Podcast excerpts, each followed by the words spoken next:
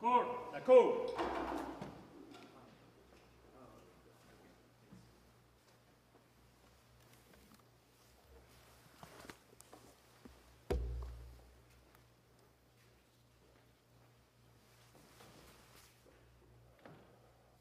Good morning. Please be seated. Bonjour, veuillez vous asseoir.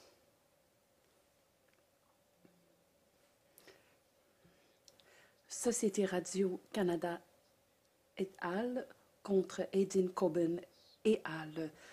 Pour les appelants, Société Radio-Canada et al., Maître Daniel W. Burnett, CR, et Maître Daniel H. Coles. Pour l'intervenant, Association des libertés civiles de la Colombie-Britannique, Maître Patrick Williams et Maître Victoria Tortora. Pour l'intimé, Aidin Coban, Maître Trevor B. Martin et Maître Joseph J. Saunier.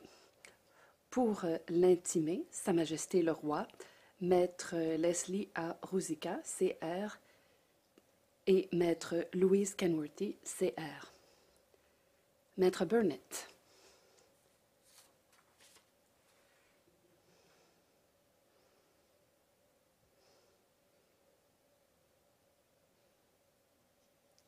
Bonjour, monsieur, le juge en chef, mesdames et messieurs les juges de la Cour.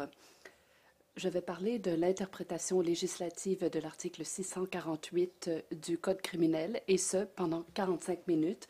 Ensuite, mon confrère Maître Coles prendra la relève pendant les 15 minutes qui nous resteront et nous parlerons de la publicité des débats judiciaires.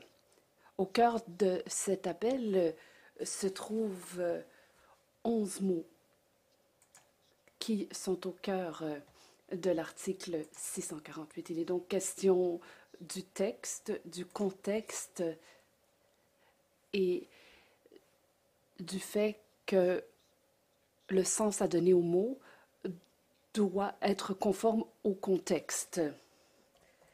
Et donc, il faut regarder le sens grammatical et ordinaire des mots. On dit donc euh, qu'après que les membres du jury aient reçu la permission de se séparer, qu'est-ce que ça signifie? Après ne peut vouloir dire son contraire. Après ne peut vouloir dire avant. Et lorsqu'on parle de permission de se séparer, on ne peut faire référence à une situation où il n'y a pas de permission de se séparer. Et comme on parle de jury, on ne peut pas parler d'une situation où il n'y a pas de jury. Question, je vais vous interrompre. Parce que vous n'adoptez pas l'approche moderne. Si vous dites euh, qu'après la lecture du texte, on peut tirer une conclusion sur son sens il faut poursuivre l'analyse. Donc, même si le sens des mots séparés ou jury semble évident pour vous, il est trop tôt pour dire ce que ces mots signifient avant de passer aux autres étapes de l'analyse. C'est ce qu'on dit dans l'arrêt Belle Express Vue. J'ai lu votre mémoire et je ne veux pas sembler injuste, mais je me dis que vous semblez préconiser l'approche moderne, mais en ré- réalité, vous nous ramenez à une approche littérale. Et ce que je viens d'entendre euh, ressemble effectivement à une telle analyse. Donc peut-être qu'il s'agit d'une conclusion préliminaire et que vous n'avez pas décidé ce que signifient ces mots parce que vous n'avez pas encore euh, effectué les autres étapes. Réponse. Je suis d'accord pour dire euh, que l'analyse moderne exige qu'on passe aux autres euh, étapes. Et je ne veux pas simplement sembler préconiser cette approche. Il faut se pencher sur le contexte. L'approche moderne, telle qu'énoncée par la Cour, commence par le sens grammatical et ordinaire des mots. Alors passons au contexte maintenant, pour suivre le processus que vous avez décrit, Monsieur le juge. Le contexte comprend la disposition qui précède immédiatement celle qui nous occupe et c'est la disposition qui donne au juge la possibilité de permettre aux jurés de se séparer. Et s'ils ne peuvent pas se séparer, ils doivent rester ensemble sous la garde d'un officier de la Cour. Donc, ce sont des étapes concrètes qui sont prises relativement à un groupe d'êtres humains. Alors, c'est ce qui se passe dans un tel contexte. Et le contexte comprend également les dispositions précédentes, dont l'article 645, dont il a été longuement question. On dit que cet article fait partie du contexte qui est en constante évolution, mais ce n'est pas un article qui porte sur une interdiction de publication. Le Parlement, dis-je, aurait pu choisir d'en faire une disposition sur les interdits de publication, mais selon l'ANSAR, nous savons que ce n'est pas le cas. Question. Est-ce qu'on peut tenir compte de ce qui s'est passé en 1994?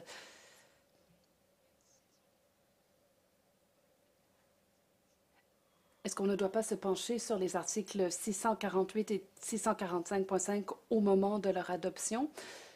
Le fait que l'amendement a été abandonné. Quel impact euh, se fait a-t-il sur l'exercice d'interprétation législative? Réponse. Si on tient compte euh, du dossier explicite contenu dans le Hansard, euh, qui explique les raisons pour lesquelles l'amendement a été abandonné, ce sont des éléments importants qui permettent d'établir l'objet. Le choix du législateur peut consister en une décision de ne pas adopter une disposition. Cette option a été présentée au législateur au moment de l'adoption de 645.5. Il n'y a pas eu de décision de retenir l'option de l'interdit de publication, alors que cette option avait été présentée. On a plutôt choisi l'interdit de publication relevant d'un pouvoir discrétionnaire. Et je dis que ce sont des éléments de preuve convaincants. S'il ne s'agissait que de l'abandon d'un amendement sans explication, ce serait une chose, mais ce n'est pas le cas. Question. Donc, vous dites que ce qui s'est passé ici, ce n'est pas une omission. Réponse. Exactement non. Ce n'est pas une omission. Le Parlement adopte l'article 645 qui n'est distant de l'article 648 que de deux articles. On propose un interdit de publication, c'est rejeté par le Sénat et la Chambre des communes l'accepte. Ensuite, plus tard, on revoit l'article 648. Dans ce cas, il est question de diffusion. Et donc le Parlement est au courant de la situation et le Parlement choisit de laisser les choses telles quelles et opte pour un interdit de publication relevant d'un pouvoir discrétionnaire. Question. Vous mettez beaucoup l'accent sur euh, les termes introductifs euh, de l'article. Et qu'en est-il de du libellé relatif à l'interdit plutôt? On dit aucun renseignement. Et il y a également d'autres termes contenus dans l'article 645. Des termes où il est question d'une période de temps. Et on parle de toute question, any matter, dans le libellé anglais de l'article. Et si on parle de toute question, ou any matter selon le libellé anglais,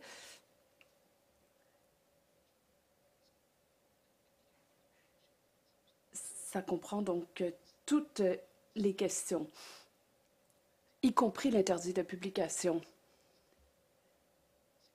et ce compte tenu des termes qui portent sur une certaine période de temps.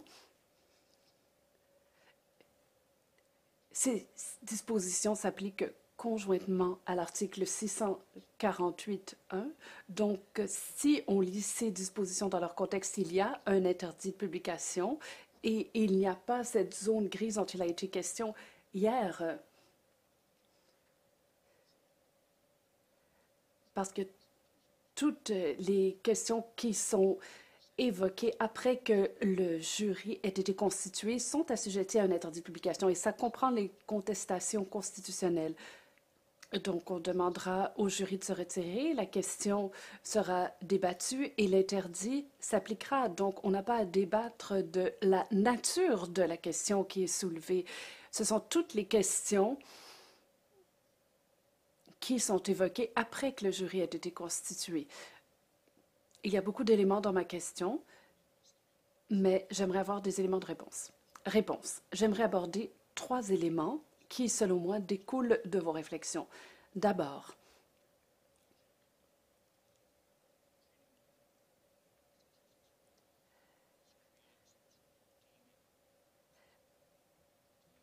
il y a une logique qui sous-tend l'idée que l'article 645 présume qu'il y a un jury et qu'on a donné à ce jury la permission de se séparer. En tout respect pour ce qu'a dit le juge Le Sage, je crois que c'est une interprétation exagérée que de dire qu'on présume de ces éléments alors qu'ils ne se sont pas nécessairement produits. Ensuite, l'article 645 s'inscrit en toute harmonie dans le contexte d'autres dispositions. Question cette présomption qui est évoquée à l'égard de 645 euh, ne découle-t-elle pas des mots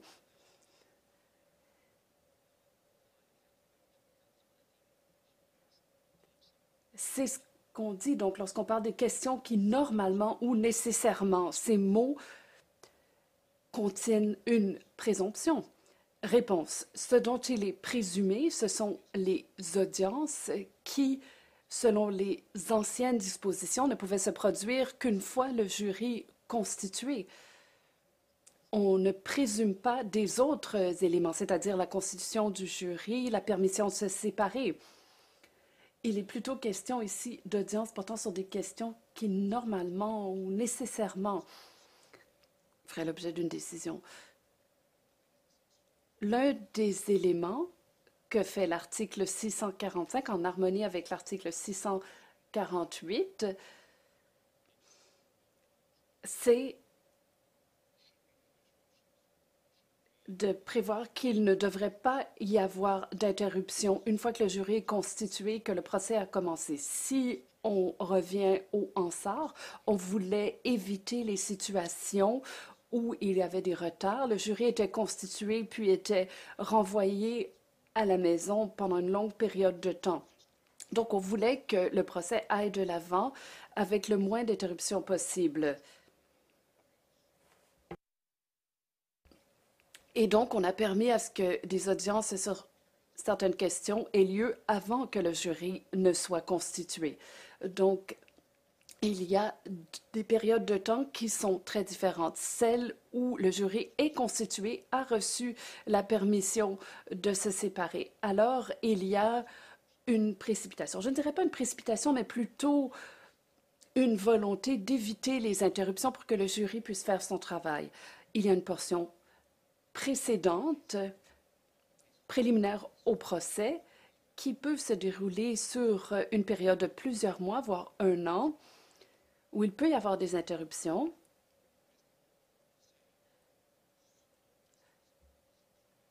plus lentes comme période parce qu'il y a certaines demandes imposées au système.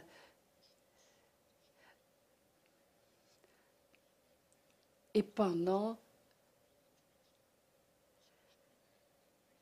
la première période, on a un interdit de publication. On veut éviter les interruptions du procès. Quant aux étapes préliminaires, elles ne retardent pas le procès. La contestation constitutionnelle, par exemple. Dans notre cas, en est un exemple. Il y a des journées qui sont réservées à cette fin. Il était important de consacrer du temps à cette question. Même chose pour un interdit de publication qui relève d'un pouvoir discrétionnaire. Hier, il a été dit qu'une telle mesure pourrait imposer un fardeau au système. Il s'agit d'atteindre un équilibre entre des valeurs constitutionnelles ici et ne pas créer de hiérarchie entre ces valeurs. Donc, il y a la publicité des débats judiciaires euh, d'une part et d'autres droits garantis par la Charte et l'arrêt d'Agenet donne un cadre. Question. Comment pouvez-vous dire qu'il n'y a pas de retard en conséquence pour le procès? Je ne le vois pas. Et ensuite, vous cédez le procès en deux phases. Moi, j'ai été juge d'un procès et le procès commence lorsque je commence à siéger, même avant que le jury ne soit constitué. Mais vous, vous scindez le procès en deux parties. Je ne suis pas d'accord parce que le procès commence dès que je commence à entendre euh, des questions préliminaires et pas seulement au moment où le jury est constitué. Réponse. Oui, le procès a commencé, mais vous savez, puisque vous avez été juge de procès, que les phases sont différentes. À partir du moment où le jury est constitué, que des témoins sont appelés à comparaître, il y a l'idée qu'il faut aller de l'avant, qu'il ne faut pas qu'il y ait d'interruption. Question. Oui et non, parce que ultimement, il faut tenir compte de l'arrêt Jordan et si ce qui se produit avant est aussi important que ce qui se produit après la sélection du jury. La Cour a été très claire en ce qui concerne les délais. J'en viens à la question posée hier. Selon votre argument, chaque fois qu'une question est soulevée, si je comprends vos actes de procédure, alors il faudra une requête euh, basée sur les critères des arrêts d'Agenet, Mentoc et Sherman, ce qui va mener à d'autres délais. Réponse. Laissez-moi vous expliquer ce que je veux dire par euh, ne pas retarder le procès ou occasionner d'autres délais. Je pense à un exemple euh, où il, il y a une date de procès qui a été fixée et il y a eu des audiences préliminaires sur de nombreuses questions pendant plusieurs mois dans ce cas-ci, une contestation constitutionnelle, mais ça aurait pu être une requête euh, présentée sur la base des arrêts d'Agenet et autres. Et donc, on n'a pas dû retarder la date du début du procès. C'est ce que je veux dire quand je dis qu'il n'y a eu aucun retard. Et sur la question voulant que chaque procès doive s'assujettir à cette, ce critère d'Agenet, eh bien, là où moi je veux en venir, c'est que les interdits de publication, maintenant que nous avons un cadre provenant de Dagenet et de Sherman, les gens connaissent les règles. Les avocats ne demandent pas aussi souvent des, les ordonnances de publication lorsqu'elles ne seront pas acceptées. Et Et souvent, il n'y a pas d'opposition non plus contre les interdits de publication. Alors, il y a des exemples qui sont très évidents où il n'y a pas de raison de s'opposer à une ordonnance de publication. Mais pour l'exemple de l'Alberta, avec 20 ans d'expérience, on ne trouvera pas un grand nombre de requêtes en vertu de Dagenet. On en trouvera quelques-unes où elles ont été rejetées, mais c'est un petit chiffre considérant le temps depuis que cet exemple a été euh, créé. Il y a aussi l'exemple Trang. Un juge en Alberta avait 37 accusés dans une cause de crime organisé. C'était une cause complexe. Il y avait toutes sortes de requêtes et le juge a pris une décision selon les circonstances et il a appliqué une ordonnance de non-publication discrétionnaire sur toutes les audiences d'admissibilité. Sinon, il y aurait donc ça aurait été des, des audiences Sherman et Dagenet. Et nous savons que c'est un choix qui est légitime et qui peut être fait. Les avocats essayaient d'harmoniser les choses. Personne ne voulait créer de travail inutile ou de causer des retards inutiles. Oui, mais il faut quand même des ressources judiciaires. Si on additionne des motions avant le début du procès, c'est ça la conclusion de votre argument, dans un certain sens. L'une des raisons pour lesquelles les juges vont écouter le voir dire ou qu'ils vont écouter d'autres sortes de requêtes avant la création du jury, c'est pour éviter les retards. Donc, c'est parce que une fois le jury constitué, le juge va envoyer les jurés chez eux pendant quelques jours jusqu'à quelques semaines. Et ces jours-ci, les procès sont difficiles à mener, les ressources sont épuisées et les juges veulent éviter les délais. Donc, c'est une réalité pratique. Je sais que ce n'est pas un argument euh, juridique euh, ou pratique, mais l'audience qui a lieu avant la formation du jury est tout à fait aussi valide que l'audience qui a lieu après la création du jury. Et pour euh, 648, il n'est pas question du type d'ordonnance de non-publication. Monsieur le juge en chef, je suis d'accord. Il y a des ressources nécessaires avant la formation du jury et avant l'application d'une ordonnance de non-publication. Et ce n'est pas utile d'exagérer. Il faut aussi mentionner qu'il ne faut pas euh, minimiser ces valeurs. Alors, moi, je dis que c'est le résultat des choix du Parlement et c'est pourquoi ces mots sont aussi permissifs. Et c'est ce que Alan Rock a utilisé comme libellé. Donc, il a dit permissif et non obligatoire. Pourriez-vous nous parler du choix du Parlement pourquoi est-ce que le Parlement a choisi de garder 645 tel quel, donc tel qu'il était lorsqu'il a été, euh, lorsqu'il est entré en vigueur. Lorsque 645 est en, lorsque 644 et 647 sont entrés en vigueur, pensez-vous que c'était un oubli du Parlement? Parce qu'ils ont dit que toutes ces motions protégées en vertu de 648 sont les mêmes requêtes. Donc, elles ont la même teneur que ce qui avait été entendu avant la sélection du jury. Alors, croyez-vous qu'en 1985, lorsque 640, 644 et 647 sont entrés en vigueur, le Parlement voulait tout simplement garder ces non-publications discrétionnaires? À mon avis, on irait trop loin que, en disant que le Parlement a oublier quelque chose. Alors, il n'y a que deux articles plus loin où on voit l'ordonnance de non-publication. Alors, il est vrai que le Hansard dit que 645 a été euh, créé pour éviter que les jurés soient renvoyés chez eux.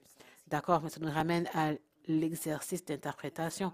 Donc, ça a bel et bien laissé une lacune. Alors, je vais revenir à quelque chose d'autre. J'ai une question sur les mots tels que le juge Jamal euh, l'a dit. Donc, donc, le contenu de l'interdiction. Donc, vous avez commencé avec le sens de ces mots de préambule. Mais parlons-en en contexte. Est-ce que ce préambule constitue un précédent ou est-ce qu'on peut dire qu'ils décrivent ce qui était le début d'un ce qui était le début d'une cause et ensuite les choses ont changé? En fait, je vais, je vais utiliser les mots changer. Je vais plutôt dire que la signification de ces mots doivent être interprétés à la lumière de 645.5 qui permettent maintenant à ce type exact de motion d'être entendu à un autre moment, mais quand même dans le cadre du procès. Donc, un juge sera quand même la personne qui traduira en justice les accusés. Donc, ça ne dit pas ordinairement ou nécessairement, et ces mots sont très larges, et, ça continue dans l'absence d'un jury. Alors, vous avez commencé avec des mots, et vous avez dit que ces mots étaient un, un précédent pour l'interdiction, mais lorsqu'on examine ces mots en contexte et à la lumière de leur objectif, n'avons-nous pas un bon argument pour dire que ce n'était pas des conditions pour un précédent, mais plutôt une description de quand ce type d'enjeu pourrait être soulevé en cours de route et qu'ils peuvent être soulevés euh, plus tôt? C'est une longue question. Merci beaucoup. Alors oui, oui, les mots tiennent compte du précédent et oui, ce n'est pas la sélection du jury. Ici, c'est après la sélection du jury et ensuite on donne la permission de les séparer. Lorsqu'on comprend les mots dans ce sens, c'est une décision où on sait qu'il y aura une disposition anti-ouverture et on aura une ordonnance de publication non discrétionnaire. Oui, mais ça, c'est après avoir entendu de l'information qu'il n'aurait pas ordinairement eu le droit d'entendre. Le précédent c'est d'enlever cette disposition anti-ouverture et de la limiter à lorsqu'elle est uniquement nécessaire. Elle est seulement nécessaire lorsque le juge peut rentrer chez lui et regarder les nouvelles, au lieu d'être sous la tutelle du shérif. Et l'autre chose, c'est lorsque le jury se retire pour délibérer sur le verdict. Donc ici, on voit qu'il y a une décision délibérée dans le texte. Dans cette disposition, on limite cette interdiction de non-publication non discrétionnaire. Et ensuite, à 645, la question qui a été posée par le juge, c'est est-ce que cela laisse une lacune? Eh bien, le ministre de la Justice, Rock, à l'époque, a dit que c'était raisonnable, que l'amendement de 1994 était raisonnable. Alors, la suggestion voulant que le Parlement ne savait pas ce que ce que ne connaissait pas la teneur de deux paragraphes qui suivaient le paragraphe euh, actuel, ça c'est ce n'est pas plausible. Les tribunaux ont légiféré pour pallier les lacunes. Oui, je croyais avoir entamé ma question en disant qu'on nous demande d'interpréter ces articles pour déterminer s'il existe euh, une lacune ou non. Donc, on ne peut pas tenir pour acquis qu'il existe une lacune. Oui, je suis d'accord. Si le tribunal détermine qu'il y a une lacune, la prochaine question en cours d'analyse, c'est y a-t-il, et en fait, je sais que d'après les décisions de cette Cour, comme dans celle de Libertinet, euh, il y a un rôle limité lorsqu'on veut combler les lacunes et nous savons que le Parlement a son propre rôle et c'est au Parlement de légiférer parce que si la Cour le faisait, il franchirait une limite. Et dans mon condensé, j'ai expliqué comment les tribunaux qui ont traité l'interprétation comme une sorte de, mesure bouche-trou et qui disent qu'il y aura une ordonnance de publication avant la séparation des jurés. ça, c'est une. Ça, ça veut dire qu'on franchit une limite. Ça empiète sur le droit du Parlement et ce n'est pas le rôle du tribunal. Et pour LibertyNet,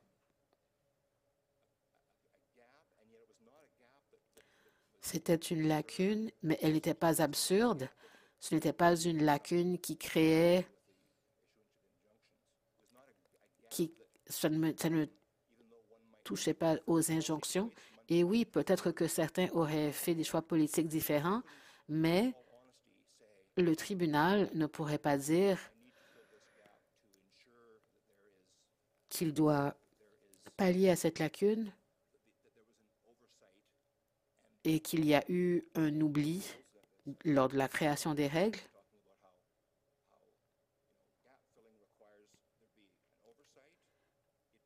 Pour que ce soit le cas, il faut qu'il y ait eu un oubli et il faudrait que le Parlement ait tenté de pallier cette lacune comme le le tribunal. Mais ici, ces deux critères ne sont pas en jeu. En 1994, nous savons que ce n'est pas ce que le Parlement aurait fait. Nous savons que le Parlement avait ce choix. Alors, on ne peut pas dire que le Parlement a choisi de procéder autrement pour pallier cette lacune. J'aimerais faire un petit recul et je regarde votre survol et dans le et au numéro 4, vous parlez du sens pour les répondants et vous dites qu'ils sont ambigus et devraient être interprétés de manière plus resserrée. Pourriez-vous expliquer votre, votre prise de position? Oui, bien sûr. Nous disons que les mots à l'article 648 ne sont pas ambigus. Après ne veut pas, dire avant. Donc, ces mots ne sont pas ambigus. Ensuite, je dis si. Et oui, il y a une interprétation qui est complètement opposée de l'autre côté, ou après veut apparemment dire avant. Si cette interprétation, si les mots peuvent avoir cette interprétation, ça veut dire que par définition, les mots sont ambigus.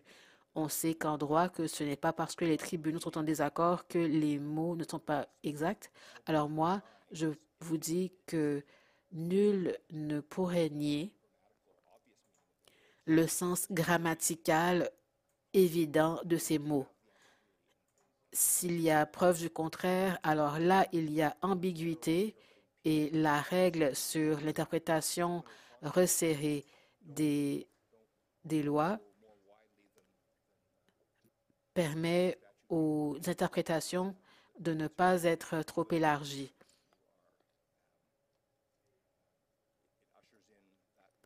Alors, cela nous amène à la règle de construction. Donc, une personne qui est au tribunal, que ce soit un rapporteur ou un blogueur, donc, s'ils sont présents avant que le jury ait eu la permission de se séparer, même s'ils lisaient le code criminel, ils diraient, évidemment, il n'y a pas d'ordonnance de publication. Mais une fois qu'ils publient, ils pourraient euh, il, serait ensuite accusé au criminel. Mais ici, on dit que ce n'est pas ambigu et c'est pour éviter cette interprétation pénale. Ils disent que les mots ne sont pas ambigus dans l'autre sens. Mais lorsqu'on lit les mots, à mon avis, euh, non, on ne peut pas arriver à cette conclusion. Monsieur Burnett, lorsque vous avez commencé, vous avez dit qu'après ne veut pas dire avant, et je comprends cet argument. Mais vous avez aussi dit que l'après est important parce qu'on évite les interruptions lorsque le jury est constitué, et je comprends l'argument, mais ce n'est pas la seule raison d'éviter les interruptions et de continuer les procédures. Il y a toutes sortes de raisons pour les positions d'interdiction de publication et pour le jury, c'est pour s'assurer qu'ils ne soient pas, euh, qu'ils ne prennent pas connaissance de preuves et ainsi ils auraient à limiter leur responsabilité dans les décisions. Donc, il est question de, euh, de sainteté ou de pureté et ainsi de suite. Mais comment est-ce que cela remplit cet objectif avec le sens que vous, que vous nous proposez? Thank you, Justice Martin. Réponse. Merci, Madame la juge. Je veux parler de l'objet. Ce que je dis à ce sujet, c'est que toutes les dispositions sur les interdits de publication,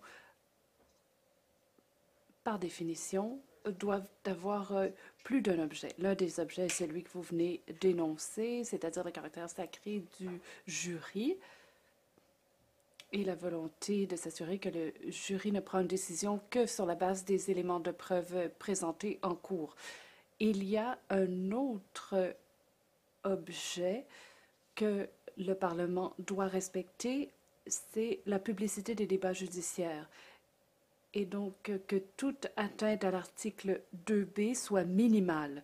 Nous avons donc cette tension qui doit être euh, résolue, comme on le dit dans l'arrêt d'Agenet, pas en créant une hiérarchie des valeurs constitutionnelles, mais en parvenant à un équilibre. Et donc, de ce point de vue, si on regarde le libellé de l'article 648, je soutiens que ce libellé est élégant dans la mesure où il est question d'assurer l'absence d'interruption, de préserver le caractère sacré du jury et aussi de limiter l'impact de cette disposition sur l'article 2b de la charte. La disposition a été adoptée avant la charte mais il y a une évolution qui doit avoir lieu. Et même avant la charte, la publicité des débats judiciaires était une valeur euh, fondamentale. La présomption que les débats doivent se dérouler euh, en public, euh, c'est une caractéristique essentielle de notre système. Question. Puis-je vous poser une question au sujet de l'article 645.5. J'ai posé cette question hier. Tout le monde est d'accord qu'il s'agissait d'une question d'efficacité. On voulait éviter que le jury soit renvoyé à la maison dans le contexte d'un procès. Donc, on parle de questions qui autrement ferait l'objet d'un interdit de publication sous le régime de l'article 648 et qui maintenant pourrait être rendu public par des journalistes et qu'il faut donc un interdit de publication rendu en vertu des critères des arrêts d'Agenais, Mentock et Sherman. Il semble qu'il y a une conclusion implicite dans votre argument, en fait, l'article 645.5 n'est pas simplement une mesure prise pour des raisons d'efficacité. Il est question ici d'éléments qui euh, pourraient être préjudiciables pour euh, l'accusé, qui pourraient avoir euh, un effet néfaste sur le procès. Donc, comment dire qu'il s'agissait de l'intention du Parlement lorsqu'il a adopté l'article 645.5 Réponse. Je ne dis pas que l'article 645.5 avait pour objet de permettre de rendre publiques les audiences ayant lieu avant la sélection du jury. Comme vous dites, c'est une question d'efficacité. On le sait grâce au Ansar. il y a eu un choix de ne pas inclure un interdit de publication dans l'article 645 et donc euh, les interdits de publication sont possibles mais non obligatoires. Question, pourquoi le Parlement a-t-il fait ce choix? Réponse, parce que le concept d'un interdit de publication automatique, lorsqu'on y réfléchit,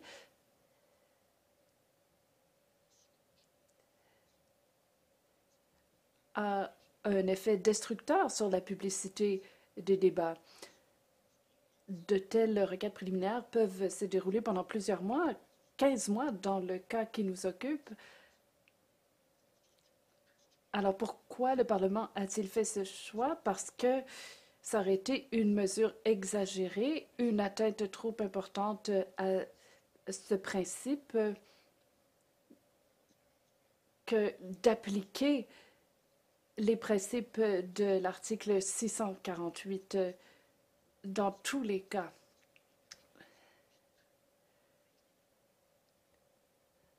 Peu importe les considérations énoncées dans l'arrêt d'Agenais, les conséquences ne pourraient être plus graves. C'est pourquoi le Parlement a fait ce choix. Question.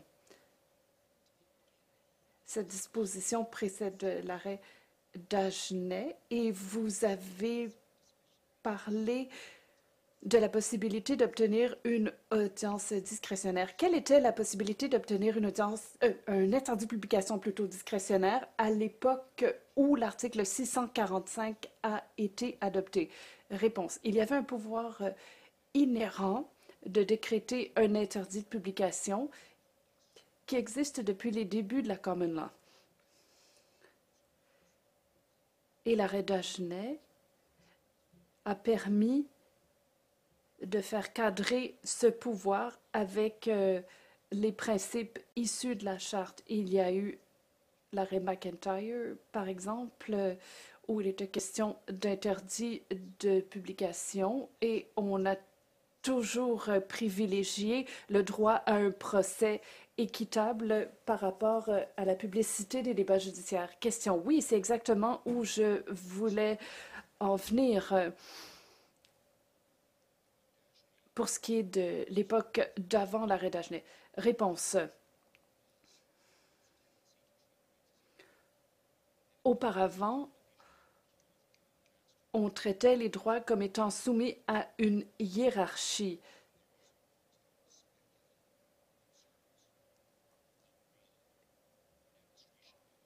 Et il y avait donc euh, certaines considérations dont on tenait compte, comme par exemple le fait que les préjudices euh, ne soient que spéculés. Le critère a changé quant aux interdits de publication. On présume que le Parlement connaît le droit et ne fait pas d'erreur, donc euh, le contexte devait être présent à l'esprit du Parlement. Question. Avant que nous passiez au sujet suivant, j'aimerais revenir à une question précédente au sujet de l'ambiguïté. Je n'ai pas compris votre réponse.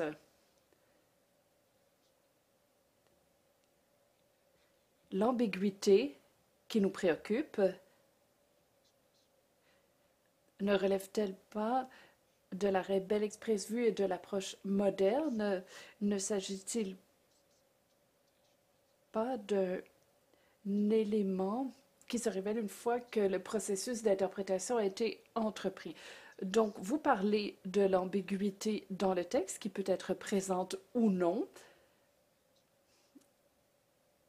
et de la dissension que vous avez par rapport à vos confrères, à savoir si cette ambiguïté est présente ou non.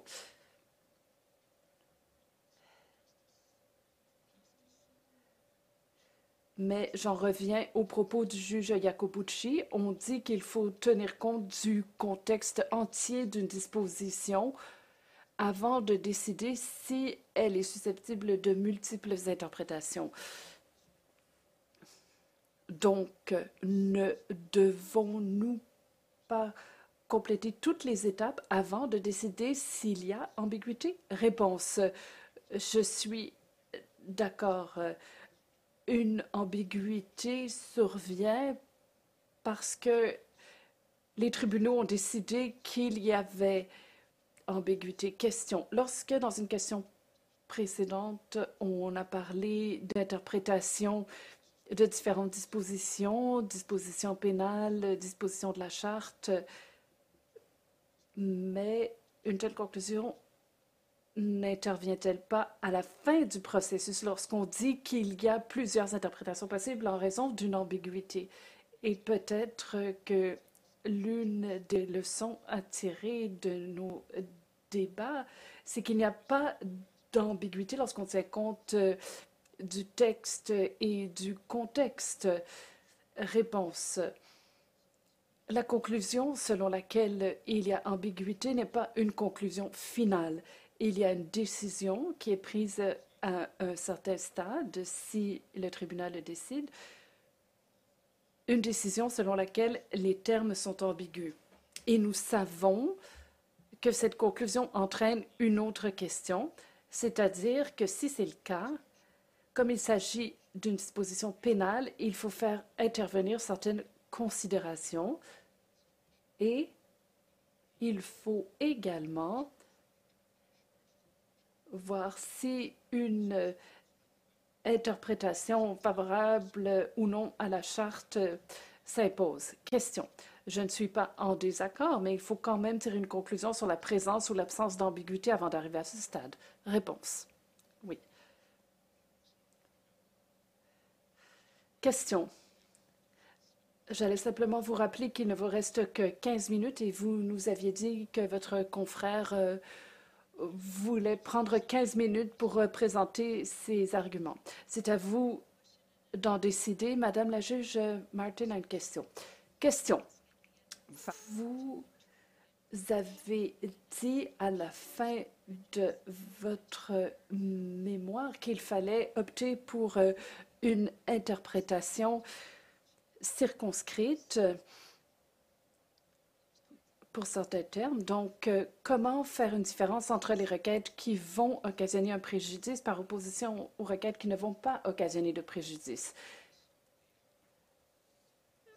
Réponse. Il y a une question secondaire et je crois qu'il y a un conflit dans la jurisprudence que je me dois de soulever, c'est-à-dire euh, de quelle information ou renseignement veut-on parler ici? Est-ce qu'il s'agit de renseignements préjudiciables? Est-ce que ce sont toutes les informations ou est-ce que ce sont des renseignements qui seraient soulevés seulement dans certaines circonstances? Il y a donc trois possibles interprétations. Moi, je dis qu'il s'agit simplement de renseignements préjudiciables et que la décision doit être prise au cas par cas. Donc, euh, il s'agit des critères des arrêts d'Agenais, Mentoc et Sherman. Par exemple, si on a une requête pour un changement de lieu, eh bien, tout dépendra des circonstances particulières de la requête. Avant de céder la parole à mon confrère, j'aimerais ajouter ce qui suit. Cette question et la façon dont elle sera tranchée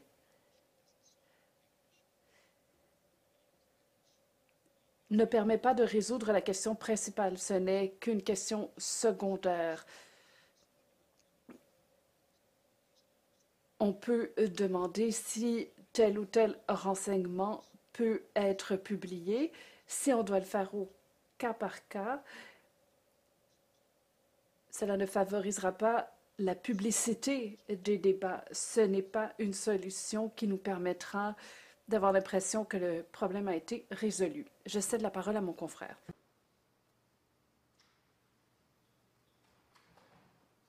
Justice, Justices. Mesdames et Messieurs les juges, La décision sous appel, la sous appel,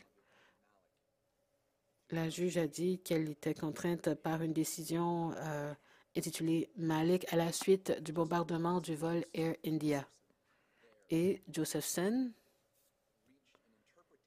est arrivé à une interprétation de, de l'article 648.1, une interprétation qui déterminait que l'interdiction des l'interdiction en vertu de 648.1 respecte les articles 645. Et je pense que le juge Cassirer a dit qu'il y a peut-être une ambiguïté sous cet article, sous l'interprétation actuelle. Nous disons que non, mais s'il y a plus d'une interprétation de cet article, les mots peuvent avoir un sens et nous n'avons pas, ne vont pas aller détourner pour avoir le sens que l'on veut. Il faut donc que l'article soit interprété conformément à la charte. Cette Cour a dit depuis McIntyre que l'ouverture de la Cour est l'un des fleurons de la démocratie. Et le Edmonton Journal a pu participer à la libre publication de ce qui se passe dans les tribunaux. C'est l'un des fleurons d'une société démocratique. Et, par-dessus tout, le secret devrait être une exception et non une règle. Et oui, mes confrères vont dire qu'il y a des instances précises et limitées où le principe d'ouverture doit laisser la place à un RD de publication. Mais ces circonstances doivent être limitées. Ce qui s'est produit dans la cause actuelle, c'est que le public était dans le noir pendant 15 mois. C'était avant qu'il n'y ait d'audience sur la formation du jury et les audiences qui ont été menées étaient procédurales et n'étaient pas préjudiciables à l'accusé. Oui, et le public pouvait accéder aux tribunaux? Oui, monsieur le juge. Et n'est-ce pas cela un élément du principe des tribunaux ouverts? Oui, c'est l'un des aspects de ce principe des tribunaux ouverts. Mais le juge Ferry ou peut-être le juge Wilson à Edmonton nous ont rappelé, surtout en période de COVID en 2021, et je ne sais pas si les membres du public avaient, avaient accès au tribunal, mais ça ne suffit pas dans la plupart des cas. Le public doit être informé grâce à la publication libre par les médias de ce qui se passe dans les tribunaux. Et les médias peuvent rapporter comment les délibérations se déroulent, comment les accusés sont traités et ainsi de suite. Par exemple, l'une des premières requêtes, c'était pour demander qu'un témoin hors du Canada puisse faire son témoignage par vidéo et c'était alors que l'interdiction en vertu de 648.1 était en vigueur. Alors ce n'était rien qui aurait pu causer préjudice à un accusé. C'était dans l'intérêt du public. Des témoins de l'étranger qui comparaissent par vidéo dans un tribunal de New Westminster. S'il y a de l'ambiguïté dans l'article 648 qui permettrait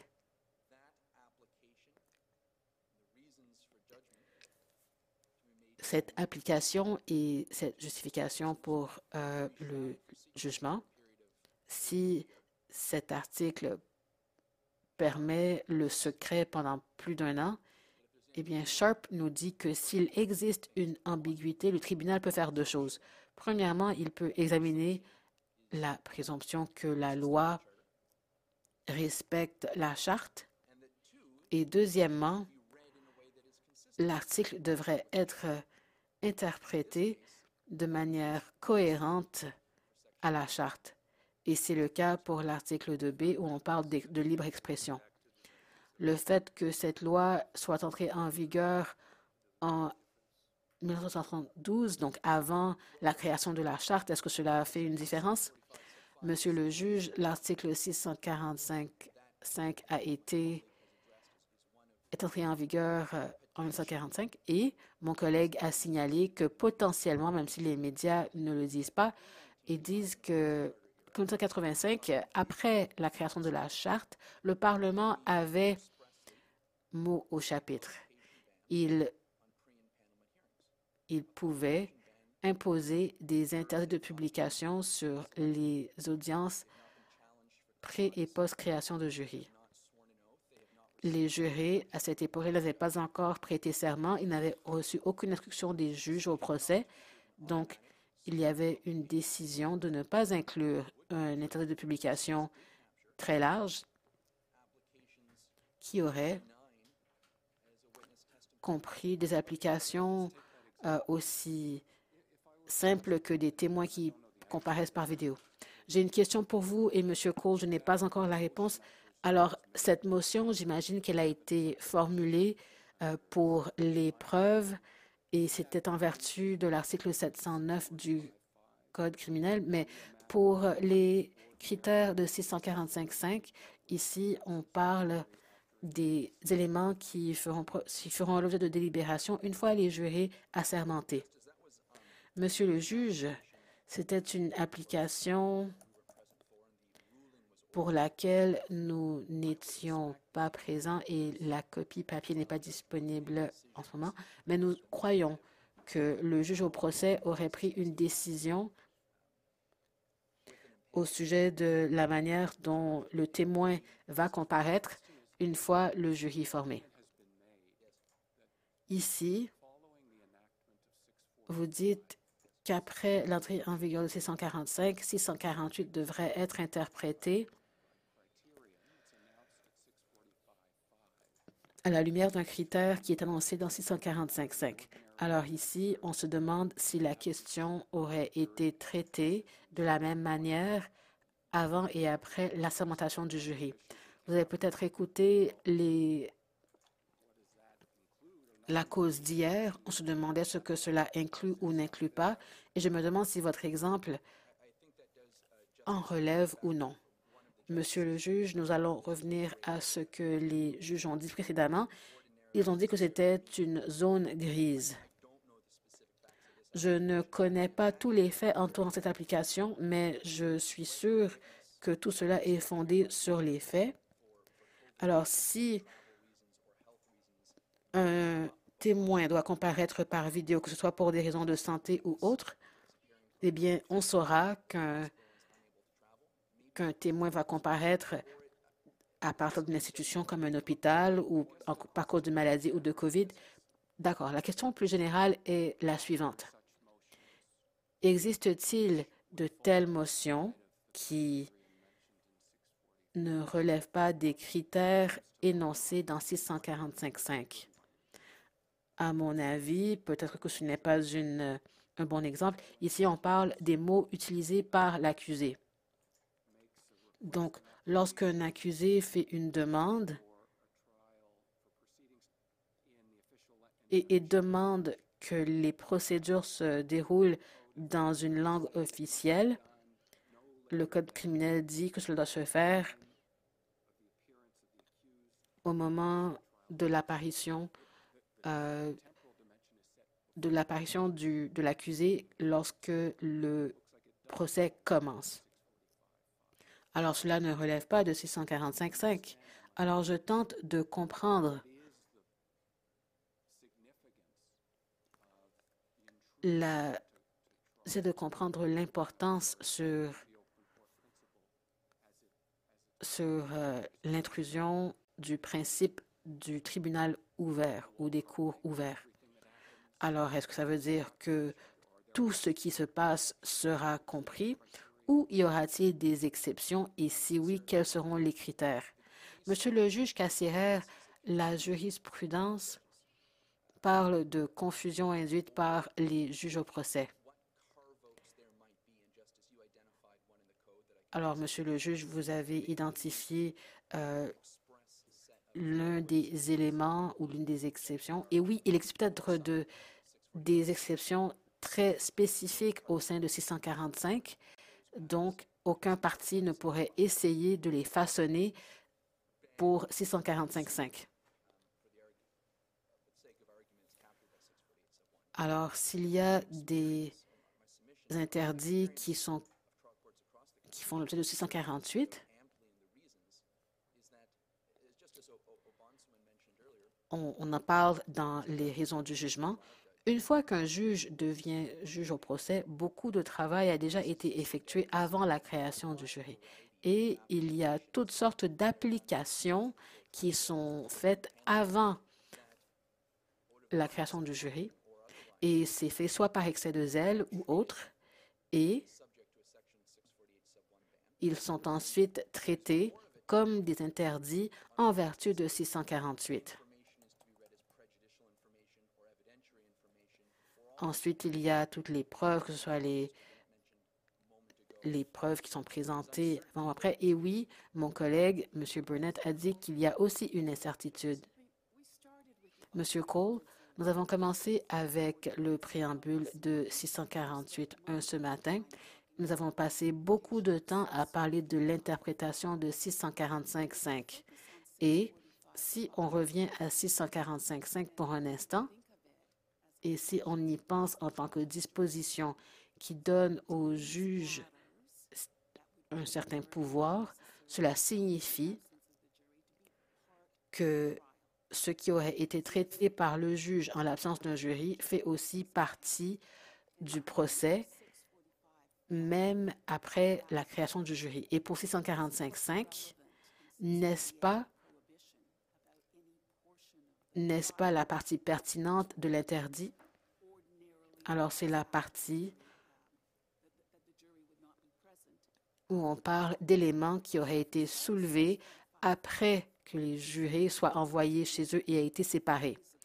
Donc, ici, on parle d'une étape du procès comme s'il se déroulait après que les jurés aient reçu congé. Alors, n'est-ce pas une interprétation harmonieuse?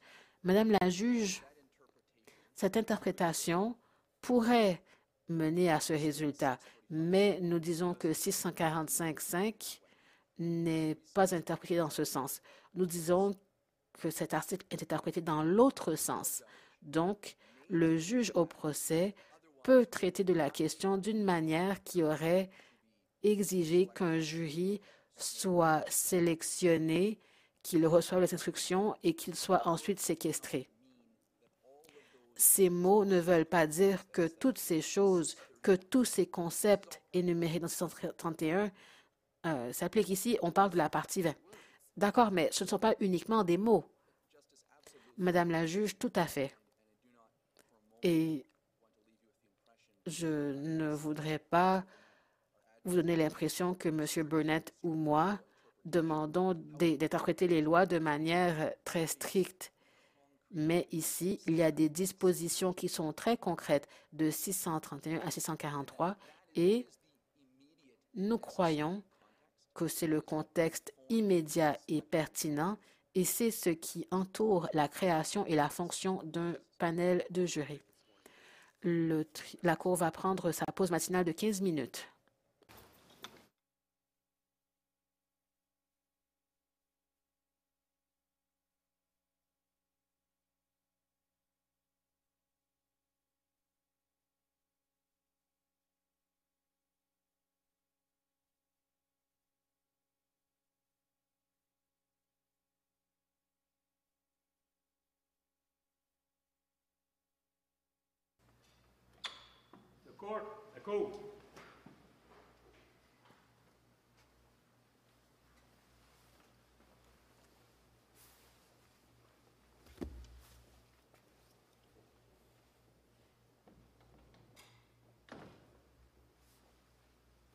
Please be seated. Veuillez vous asseoir. Monsieur Williams.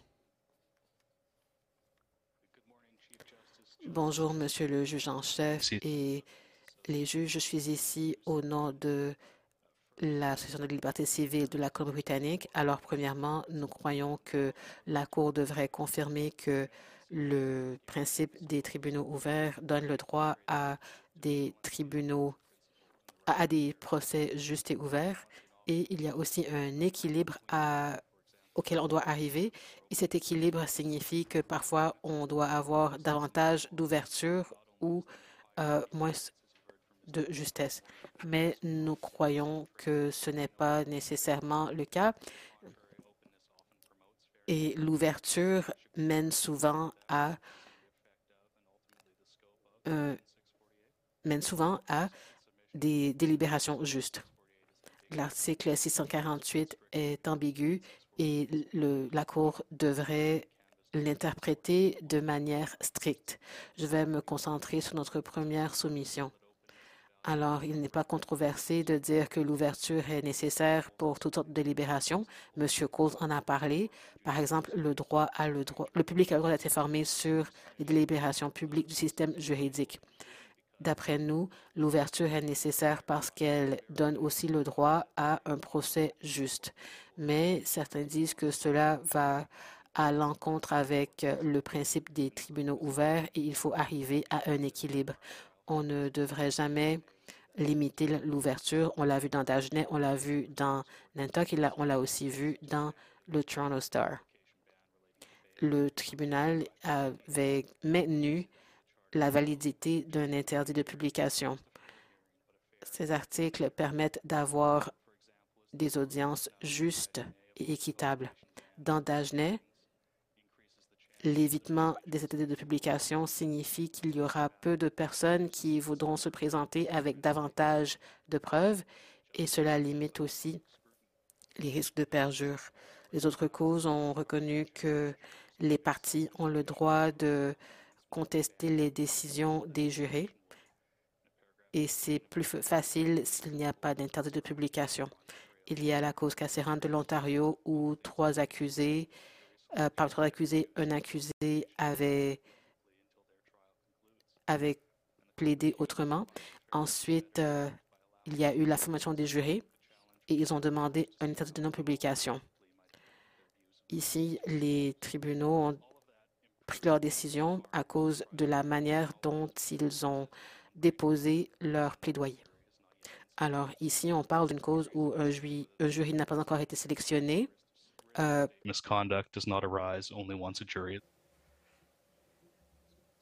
Il n'y a pas de risque que lorsque le jury est constitué, il peut y avoir toutes sortes de questions faisant l'objet de requêtes préliminaires. Parfois, nous devons limiter la publicité du procès pour préserver l'équité. Parfois, les interdits de publication n'ont aucune incidence euh, sur euh, l'équité et il ne s'agit pas du régime de l'article 517 ici. On n'interprète pas une disposition qui ne s'applique qu'à l'étape de l'enquête de mise en liberté sous caution, par exemple.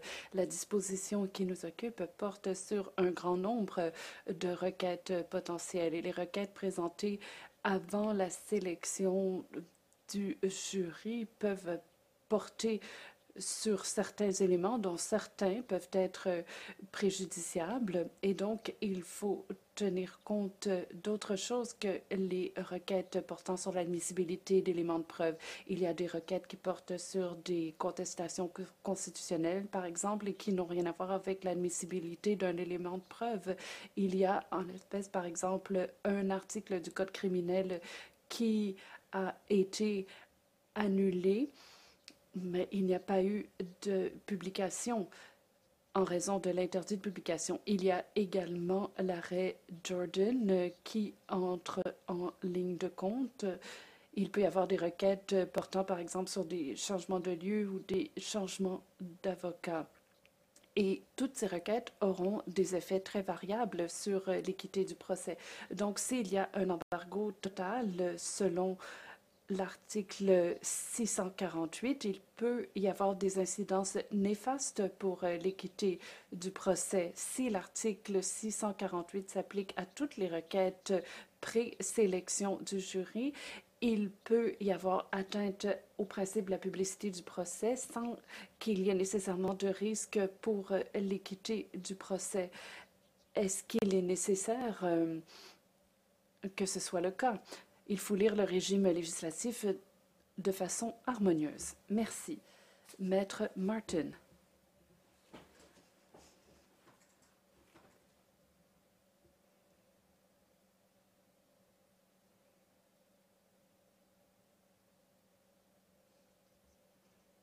Monsieur le juge en chef, Mesdames et Messieurs les juges, je souhaite prendre la parole pendant 20 minutes de l'heure euh, qui a été impartie aux intimés.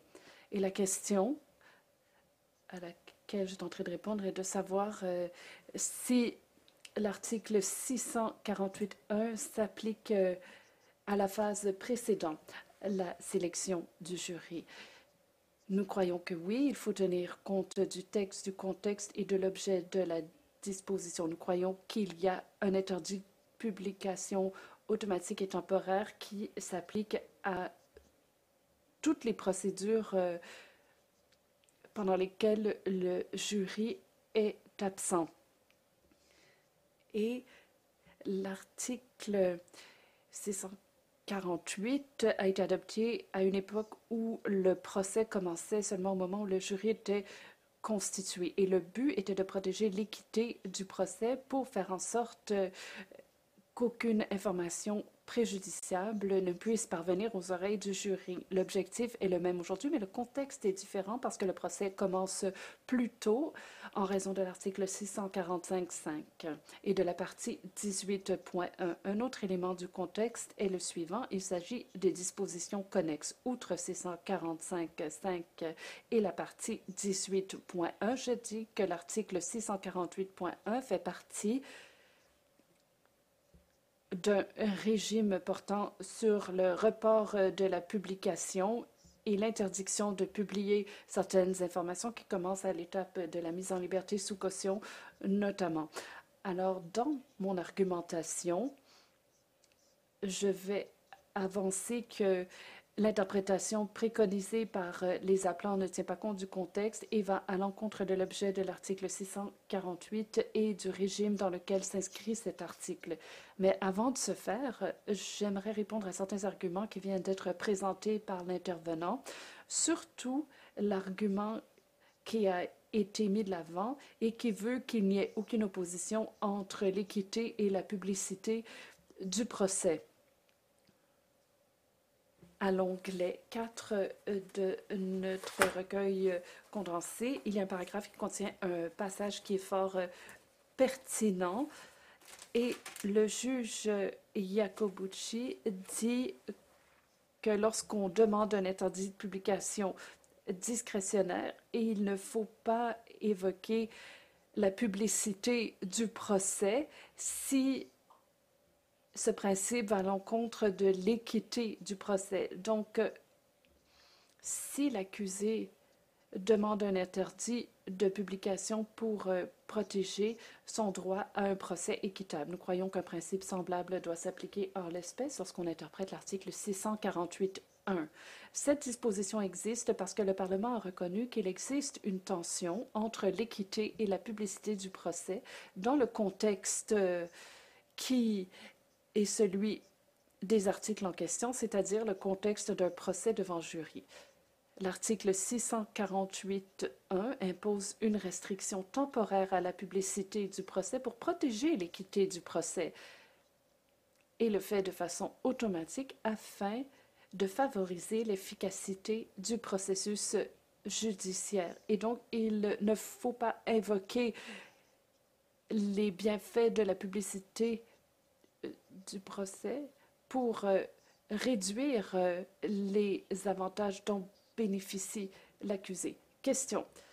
Ici, il ne s'agit pas de faire une analyse des valeurs de la charte, il s'agit simplement de lire des mots et de comprendre leur objet. Même si les questions que vous évoquez peuvent nous éclairer sur l'objet, il ne s'agit que de lire les mots. C'est tout ce que nous faisons à l'étape actuelle. Réponse oui, nous suivons l'approche moderne, nous regardons le texte, le contexte et l'objet, et les valeurs évoquées par l'intervenant n'interviennent que s'il y a une ambiguïté à la fin de ce processus. Je voulais simplement évoquer cet argument en réponse à la thèse qui a été avancée. Question. Hier,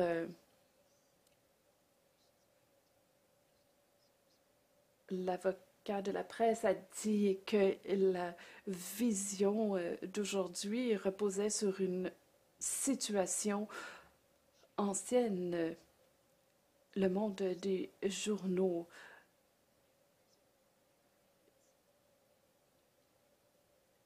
Lorsqu'il est question d'impartialité, aujourd'hui, tout ce qui a été euh, rapporté demeure. Euh, ce n'est pas comme euh, anciennement quand on pouvait jeter des journaux aux poubelles. Maintenant, tout ce qui est publié continue d'exister. Alors, qu'en est-il de tout ce qui existe avant que le jury ne soit sélectionné?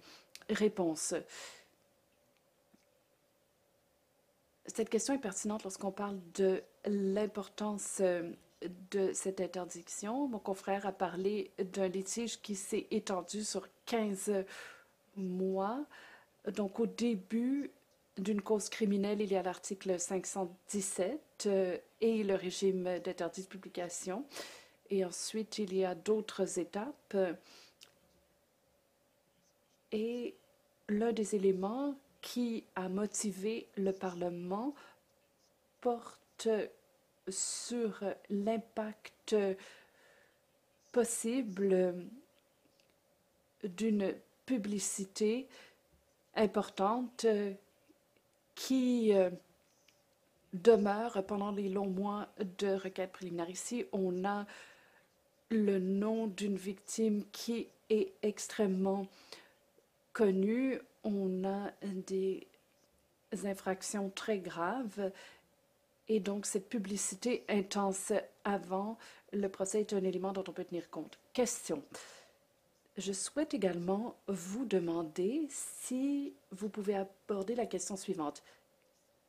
Quand un juge du procès décide que certaines informations peuvent être rendues publiques, on a de nombreux exemples où le juge peut dire euh, l'issue euh, d'une procédure où certains éléments peuvent être rendus publics. Donc, euh, si votre interprétation l'emporte, sur quelle base un juge pourrait-il rendre de telles ordonnances portant que certaines informations peuvent être publiées?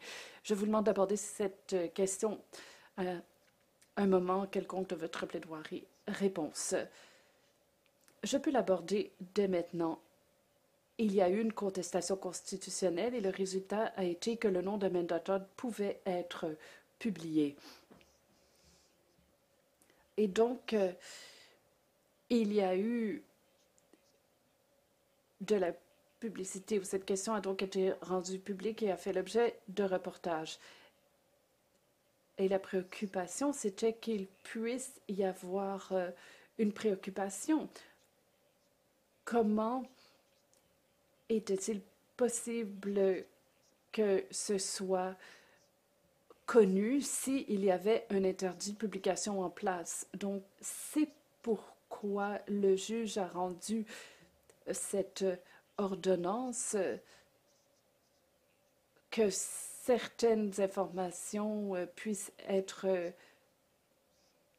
connues parce qu'il peut y avoir de la confusion si euh, les gens peuvent entendre certaines informations et pas d'autres question.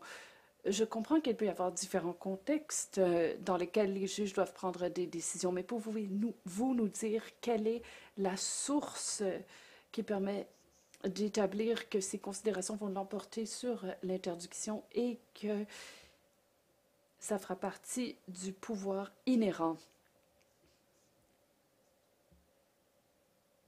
Dans ce cas-ci, je comprends que ça pouvait être logique. Mais de façon générale, quelle est la source Réponse? Je crois qu'il s'agit d'une compétence inhérente qui doit être circonscrite et s'appliquer à des circonstances où une décision est rendue il y a des conséquences et des informations partielles doivent être diffusées pour que les gens comprennent ce qui se passe. Maintenant, pour ce qui est du régime prévoyant le report euh, de la publication de certaines informations, en fait, question, comment un juge peut-il s'en remettre à la compétence inhérente pour aller à l'encontre d'une loi? Et ça revient à la question de la portée. C'est un peu comme si vous concédez que l'interdiction est trop large. le Parlement n'a pas parlé d'informations ou de renseignements préjudiciables ou non préjudiciables. Le Parlement a parlé de renseignements tout court. Et peut-être que cette euh, portée très vaste a une raison d'être parce que le juge n'a pas à trancher de telles questions dans le cours de la gestion du procès. Donc, votre réponse à la question précédente semble concéder qu'il y a une portée trop large. D'autre part, l'interdiction est claire. Si la portée est trop large, il faudra en traiter à une autre occasion. Mais peut-être qu'il y a une raison d'être à cette portée trop large, c'est de préserver l'efficacité. Ce n'est pas tout à fait la réponse que j'ai donnée, mais je pense que c'est une bonne interprétation aussi. Toute, no- pas d'information signifie pas d'interprétation, et c'est ce que j'ai dit dans ma soumission. Alors, je crois qu'il y a euh, l'argument voulant que ce que le juge avait fait était inapproprié, et soudainement, le nom d'Amanda Todd se trouve dans les nouvelles. Mais si on, euh, si on regarde les choses attentivement, on voit que euh, il y avait un interdit de publication. Oui, mais euh, parfois, il y a des instructions au jury qui sont données en cours de route. Alors, cela fait partie du problème existant. L'interprétation est si large ou potentiellement si large, qu'il faut y réfléchir à la lumière des réalités. Donc, ça veut dire que cela ne couvre pas toujours absolument tout. Oui, je pense que vous avez euh, raison, Madame la juge Karakatsalis.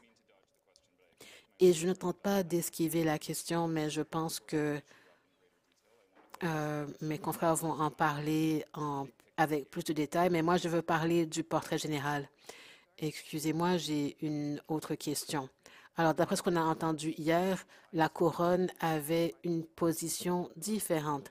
Alors, euh, il disait que pour 151.3, il parlait de ce qu'il y avait dans dans les parties G et H. Qu'en pensez-vous? Je crois que cela revient à ce qui est considéré comme le procès et ce que sont les portions de ce procès. Le procès, c'est une chose qui prend son sens en contexte et ça dépend du contexte utilisé. Et ici, dans la jurisprudence de ce tribunal, ils disent que le procès commence lorsque les enjeux liés au, à l'accusé commencent. Alors, je pense que c'est cette jurisprudence qui devrait guider cette cour parce qu'il semble que dans cette disposition, l'objectif de la disposition, c'est de décider de la portée de ce qui compte comme un procès et ce qui, ce qui constituerait une information préjudiciable. Alors, à mon avis, un procès commence à ce moment-là et c'est beaucoup plus large que ce que la Couronne du Québec proposait hier. Si l'article 648.1 ne s'applique pas aux mesures ou aux instructions avant la formation du jury, ça veut dire que l'interprétation de l'appelant est raisonnable et,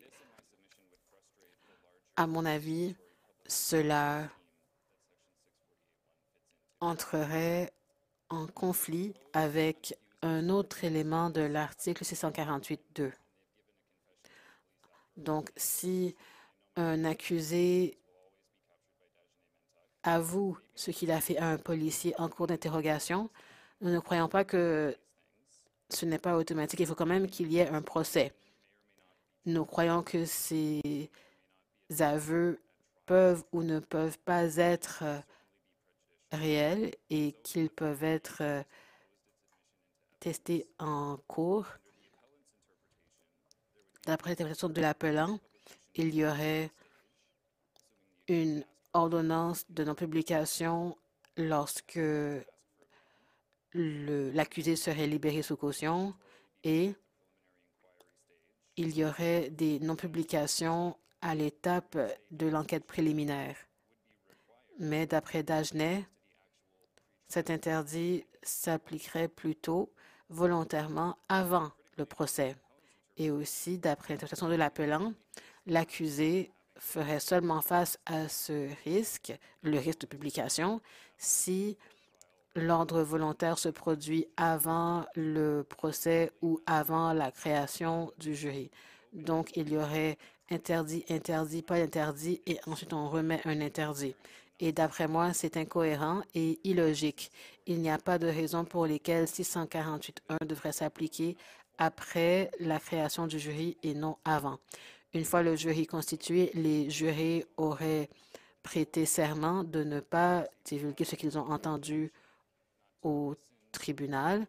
Ils auraient aussi reçu des avertissements de la part du juge de ne pas consulter d'informations externes Et on se demande pourquoi ils auraient à consulter ces informations après. Alors pourquoi est-ce que les accusés perdraient automatiquement les protections en vertu de 648 parce qu'ils ont consulté l'information avant et non après?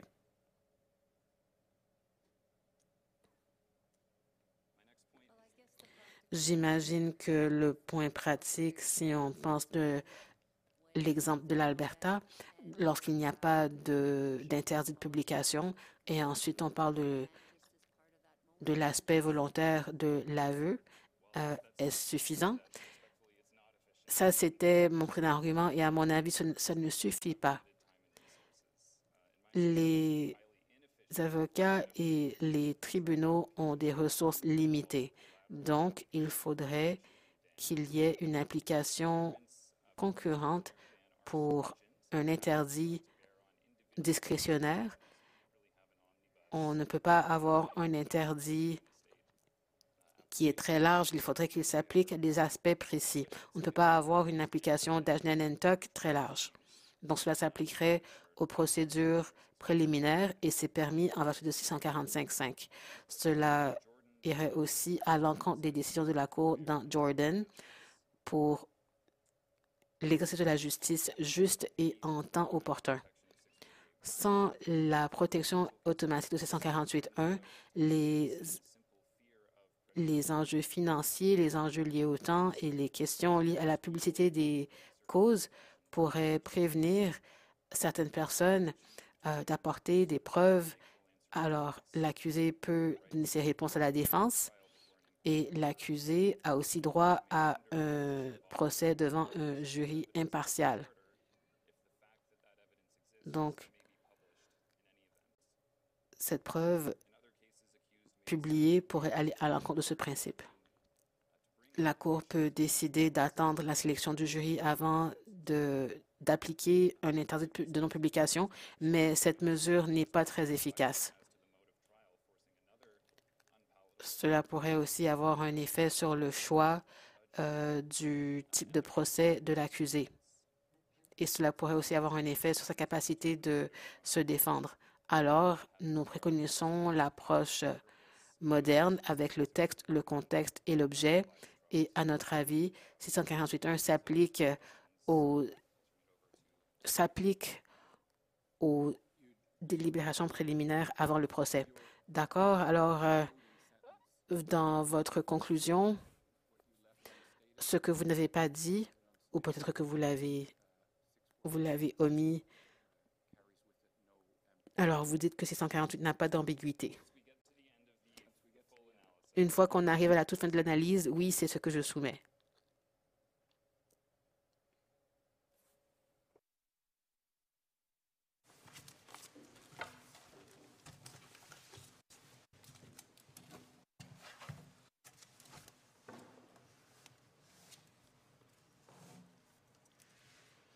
Monsieur le juge en chef, Mesdames et Messieurs les juges, cette Cour a déterminé dans l'audience d'hier et dans l'audience d'aujourd'hui qu'il y a deux questions à régler. Premièrement, quelle est la temporalité de l'article 648 et deuxièmement, si on conclut que cela s'applique aux procédures préliminaires, qu'est-ce qui est assujetti à, cet interdit? Alors, la couronne du roi dit que l'approche moderne de l'interprétation signifie que 648 n'est pas ambigu et s'applique à tout élément du procès qui se produit en l'absence du jury. Et je vais vous expliquer euh, comment cela constitue le procès. Parlons de l'aspect temporel. La Cour a déterminé qu'il y a deux éléments clés. Alors, il y a ce que l'appelant utilise et deuxièmement, il y a toutes les portions du procès pour le répondant. Pour déterminer la portée temporelle, je crois qu'il faut regarder le texte, l'objet, le contexte historique, le contexte moderne et le contexte de la disposition dans le cadre des états de publication dans leur ensemble. Mon confrère, M. Martin, a déjà parlé de l'objet de l'interdit et il disait que c'était pour éviter la publication d'informations en présence du jury avant qu'il ne se retire pour délibérer. L'objectif, c'était d'avoir un procès juste et équitable. Le contexte historique qui a aussi été mentionné a deux aspects. Premièrement, avant 1985, le procès commençait lorsque la mise en accusation avait lieu et avant que le tribunal ne se réunisse pour entamer le procès. Et c'était aussi avant la constitution du jury. Aujourd'hui, ce qu'on appelle euh, des audiences préliminaires se produisent après la formation du jury. Inaudible. Et oui, ce serait un terme beaucoup plus juste, mais ce qu'on utilise aujourd'hui, ce sont les procédures préliminaires ou audiences préliminaires, et c'est ce qui se produit après la création du jury. Et c'est le cas depuis 1985. Ensuite, auparavant, il fallait que le jury reste réuni jusqu'à la fin du procès. Et même lorsque le Parlement a donné aux juges la discrétion de séparer les jurés, les jurés ne se séparaient pas euh, toujours. Alors, cela signifie que toutes les procédures ont lieu après la création du jury et il n'y aurait pas de nécessité pour un, euh, pour un interdit. Et cela est en vertu des articles et comme la juge Karakatsalis l'a observé à l'une des questions à mes confrères, ce n'est pas une position de précédent, c'est une description du moment où le procès commence en 1972. Mais depuis l'entrée en vigueur de 648, et on en a parlé au cours des deux derniers jours, il y a eu beaucoup de changements importants à la procédure criminelle qui a un effet sur le début des procédures. Nous avons parlé de 645.5 et j'ajouterai aussi la partie 18.1 du Code criminel qui demande à un juge parfois d'écouter la cause comme un juge au procès. La juge Karakatianis a aussi observé dans ses questions à mes confrères que ce sont des dispositions qui donnent des pouvoirs aux juges au procès pour qu'ils écoutent les causes avant la création du jury. Donc, ce sont des dispositions euh, juridique. Nous dirons donc que 648 a été,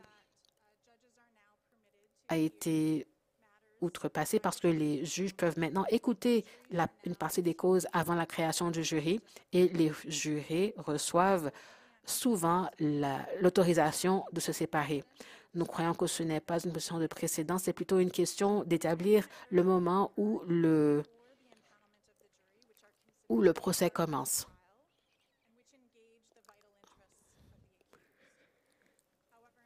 Ici, il est question des intérêts de l'accusé.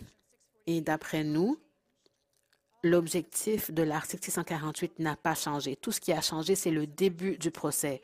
L'objectif, désolé, alors je suis désolée de vous interrompre parce que je vois que vous êtes, euh, vous êtes dans la zone, mais parlons des intérêts vitaux des accusés. Je pense que c'est la juge Martin euh, qui a parlé à la Cour d'appel supérieure de l'Ontario. Alors, pouvez-vous me parler de son de sa pertinence par rapport à l'article 648? Lorsqu'on regarde la portée de l'article 648.1 et on pense à la portée de ce qui est protégé par un un intérêt de publication. Cela ne porte pas sur la partie du procès qui a lieu avant la détermination du jury. Donc ici, il faut qu'on considère que cela fasse partie du procès et à mon avis, si on veut déterminer ce qu'est un... Ce qu'il faudrait qu'on détermine où commence le procès. Et il faudrait aussi qu'on parle de tout ce qui a un effet substantiel sur les procédures. C'est pour ça que j'utilise cette phrase et je dirais même à la Cour que c'est la façon dont on peut déterminer ce qui est couvert par 648 ou non. Avant de parler de la deuxième partie euh, de votre argument, je vais poser la même question. Est-ce que cela comprend toutes les informations euh, présentées lorsque le jury n'est pas présent? Alors, où est la jurisprudence, où, où sont euh, les pouvoirs qui permettent euh, à une partie de l'information d'être publiée? Alors, il y a deux questions. La première, c'est si cela répond aux critères du comportement de la Cour envers l'accusé. Il est clair, et nous l'avons dit dans notre condensé, que pas d'information signifie pas d'information. Et un nombre de tribunaux ont rejeté l'interprétation voulant qu'il y ait une distinction entre information qui cause préjudice ou non. Et deuxièmement, pour le résumé, euh, les lois sont claires, aucune information ne sera publiée et un juge au procès aurait à faire deux choses, soit appliquer une exemption ou s'appliquer ou se, rabattre sur ses pouvoirs existants. Et un juge peut déterminer si oui ou non ils vont appliquer un interdit sommaire. Et oui, il y a l'article Jacob sur les interdits et on se demande si c'était une situation où il y aurait des lacunes à pallier. Et l'autre question, c'est si cela deviendrait euh, les pouvoirs euh, ancillaires sur les euh, dossiers du tribunal. Donc ici, on parle de l'ouverture des cours ou de l'ouverture des procédures. Donc voilà les situations où une telle situation pourrait survenir. Question. Notre jurisprudence reconnaît que la compétence inhérente peut être limitée par des dispositions législatives. Réponse. Oui, je suis d'accord. Maintenant, quand on regarde euh, les jugements qui ont été rendus sous le régime de l'article 600 48, on voit qu'il y a des conclusions différentes qui ont été tirées. Dans certains cas, par exemple, on ne peut même pas publier le fait qu'une demande a été présentée ou qu'un accusé a sollicité l'exclusion de certains éléments de preuve parce que pourrait peindre un portrait négatif de l'accusé. Donc l'interdiction dans ce cas est temporaire et les médias peuvent rapporter les informations une fois que le jury s'est retiré pour délibérer. Question. Vous semblez préconiser une approche flexible relevant d'un pouvoir discrétionnaire pour l'une des phases, parce qu'après la Constitution, du jury, l'article 648 euh, s'applique de façon absolue. Il n'est pas question de savoir euh, ce qui est dans l'intérêt vital de l'accusé. Pourquoi est-ce que le principe serait appliqué de façon moins large dans la phase précédant le procès. Pourquoi s'en remettre à la compétence inhérente? Pourquoi est-ce que le principe ne s'appliquerait pas de façon aussi vaste euh, avant la sélection du jury qu'après la sélection du jury? Réponse. Je veux être clair. Dans notre mémoire, nous disons que le sens ordinaire est clair euh, et aucun renseignement veut dire aucun renseignement. Je ne faisais que répondre à une question qui m'avait été posée. Je ne dis pas que l'interdiction s'applique de façon plus flexible avant le procès par rapport à pendant la phase du procès. Tout ce que je voulais faire ici, c'était de répondre à une question qui m'avait été posée. La loi est claire. Aucun renseignement, ça veut dire aucun renseignement. Avant de passer au deuxième volet de mon argumentation, je vais conclure euh, mes propos portant sur la première partie de mon argumentation, c'est-à-dire euh, la portée temporelle de l'interdiction prévue par l'article 648. Euh, ce qui doit être clair, euh, c'est que lorsqu'on interprète la portée temporelle de cette interdiction de publication, il faut mettre l'accent sur le fait que c'est écrit concernant une phase du procès aucun renseignement concernant une phase du procès. Et donc, euh, Cette disposition s'inscrit également dans le contexte d'un régime plus général sur les interdictions de publication. Il y a aussi les articles 517 et 539 qui s'appliquent euh, dans le même contexte que l'article 648.1 et l'objet est de faire en sorte que le procès soit équitable pour l'accusé.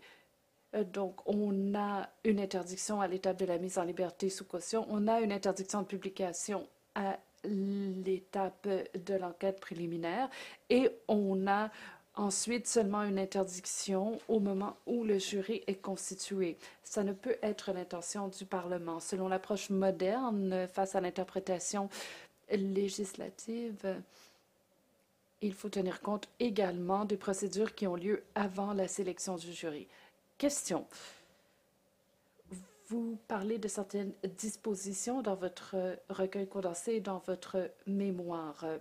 Prenons l'exemple de l'enquête préliminaire et des difficultés posées par cette étape. On voit clairement pourquoi à cette étape il faut une interdiction de publication parce qu'il y aura des informations, des renseignements qui seront révélés à cette étape et qui seront traités comme des éléments de preuve. Donc on voit ici qu'il y a un péril clair pour l'accusé, mais cet aspect semble s'atténuer lorsqu'on arrive euh, au stade visé par les articles 645 et 648. Donc, qu'en est-il de cet élément dans votre analyse? Réponse. Je crois que les préoccupations qui sont à la base de l'article 539 s'appliquent également dans les phases qui nous concernent parce que les voir dire euh, peuvent avoir différentes conséquences. Parfois, ce sont des procédures qui ont lieu euh, sur papier seulement.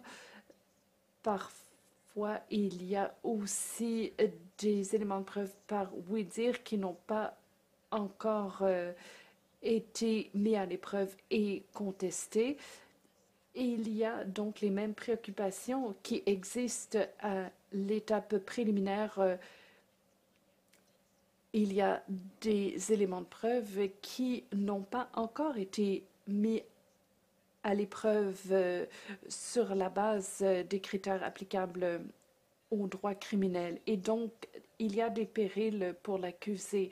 Il n'y a pas un seul format, devoir dire, euh, qui a lieu selon la même procédure il y a de la jurisprudence qui porte sur cette question. Donc, ce sont les mêmes préoccupations qui sont présentes à l'étape de l'article 600 48.1 notamment.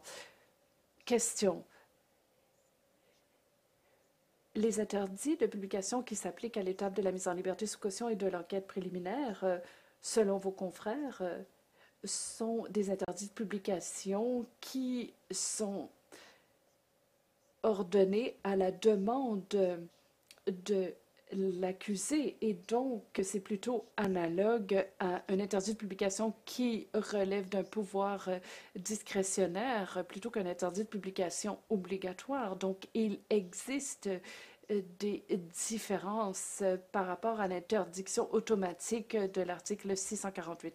Réponse à l'étape des articles 517 et 539 l'interdit de publication s'applique à la demande de, l'accusé. À ce stade, on ne sait pas s'il y aura un procès devant jury encore. Donc, lorsqu'on arrivera au procès, le choix de procéder avec ou sans jury aura été fait. Donc, c'est pourquoi il y a une différence entre les deux types question. S'il y avait abrogation d'une disposition, en fait, euh, l'une des questions que je me pose, euh, c'est que l'argument, un des arguments qui a été évoqué hier par la couronne me semble troublant, c'est l'idée d'une cohérence dans le code criminel. C'est que dans cette masse de dispositions souvent adoptées à la pièce, est-ce qu'il existe une volonté de codifier réellement le code criminel et existe-t-il euh, un élément rationnel ou n'est-il pas présent? Donc, alors euh, que nous nous livrons à une analyse de l'interprétation à donner à cette disposition, dans quelle mesure euh, pouvons-nous présumer qu'il s'agit d'un projet rationnel de la part du Parlement ou que c'est plutôt une approche ponctuelle? Réponse. Bell Express Vue dit qu'il faut étudier la disposition non seulement de façon isolée, mais dans le contexte de l'harmonisation d'un régime complet. Et il doit aussi avoir une cohérence entre diverses lois. Et donc, euh, il est possible que votre observation soit tout à fait juste en ce qui concerne de nombreuses euh, partie du code, mais dans l'arrêt Toronto Star, la Cour a vu une cohérence entre l'interdiction selon l'article 517 et d'autres interdictions parce que le but est de protéger l'impartialité du jury. Et donc, comment dire que l'article 648.1 ne fait pas partie de cette structure cohérente dans le Code qui protège le droit à un procès équitable et impartial devant jury? Donc oui, il y a une cohérence qui doit être prise en considération relativement à ces dispositions. Plus tard, je parlerai d'autres dispositions dans la partie du Code qui porte sur les jurys. Et donc, oui, il y a une cohérence. Donc, il faut s'assurer qu'il y a une cohérence dans l'interprétation, une cohérence entre les diverses dispositions. Maintenant, j'aimerais passer à la question de savoir ce qui est visé par l'interdiction de publication. Nous croyons que la réponse ne se trouve pas dans 645.5 euh, qui porte sur la compétence, mais plutôt dans la disposition qui porte sur euh, la portée de la disposition, c'est 648.1 et donc euh, on parle euh, ici de une phase du procès et il y a de la jurisprudence euh, dont où il est question de certaines dispositions. Et ce que la Cour a dit, c'est que lorsqu'on se demande quand commence un procès, il faut se pencher sur l'objet de l'article qui fait l'objet du litige. Et j'en reviens à un commentaire euh, fait par la Cour dans l'arrêt Hertridge. La question est de savoir si les intérêts vitaux de l'accusé sont touchés ou s'il peut y avoir une incidence sur euh, la conduite du procès. Et 648.1 et les précédents appuie une certaine interprétation des mots une phase du procès ou any portion of the trial en anglais. Et donc, dans un précédent, on s'est demandé si l'accusé devait être présent pendant toute la tout le procès au complet et quelle phase était visée. Et est-ce que ça comprend les étapes euh, pré-sélection du jury? Et le juge Lemaire a dit que le procès ne se limite pas simplement à la présentation du dossier contre l'accusé. Il a dit que l'accusé doit être présent si les intérêts vitaux de l'accusé euh, sont en jeu. Et dans Barrow, il était question de 651 également. Et dans cette affaire, il était question des exemptions accordées aux jurés pour des questions d'impartialité. Le juge Dixon a dit que le mot procès, encore une fois, doit recevoir une interprétation large. Et donc, lorsqu'on parle d'une phase du procès à 648.1, il faut voir quelle est la jurisprudence de la Cour sur la question de savoir quand débute le procès. Et les intérêts vitaux de l'accusé sont-ils en jeu et qu'en est-il de la conduite euh, du procès? Question. dans les arrêts Vézina côté, où il y a certains commentaires euh, qui sont repris et il y a des aspects qui sont évoqués qui ne font pas partie du procès compte tenu du critère des intérêts vitaux. Et j'aimerais savoir ce que vous en pensez, parce que je comprends que vous préconisez une application vaste de 648. Alors j'aimerais savoir ce qui échappe à cette disposition et, et comment est-ce qu'on le détermine. Les intérêts vitaux de l'accusé. Est-ce que ce terme invite les juges à prendre des décisions difficiles? Qu'est-ce qui est couvert par ces termes? Je dis que c'est un critère qui fonctionne très bien et que les avocats connaissent très bien. Donc, euh, il y a le critère pour 645 lorsqu'un accusé euh, ne participe pas. Il y a aussi un autre article qui requiert la présence des accusés au tribunal. Donc, ce n'est pas une norme méconnue, c'est une norme que les juges au procès appliquent déjà. Et hier, mon collègue, M. Kleber, a dit que vous pourriez utiliser la liste comme celle dans 551 F et G.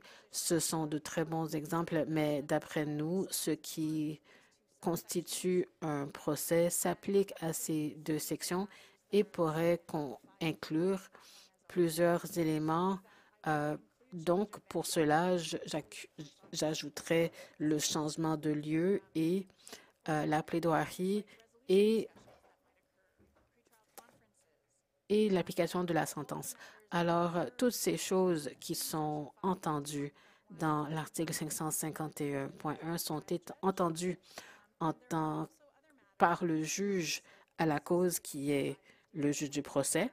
Et ensuite, 651.1 signifie que cela ferait partie du procès. Oui, mais qu'en est-il de l'accusé? Si on regarde le contexte du code, on dirait que cela ne s'applique pas. Procéduralement parlant, cela est mentionné dans les étapes, dans les premières étapes des procédures, mais je pense que ça finit lorsqu'on finit par fixer la date du procès.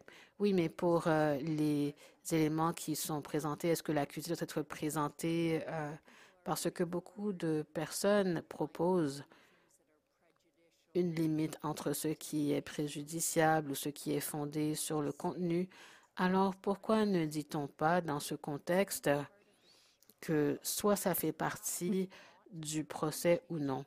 Comment est-ce qu'un changement de lieu ne constituerait pas un ne, constituerait pas euh, un procès? Alors, comment pourrait-on dire que ce, cela ne pourrait pas être euh, une motion pour constituer un jury.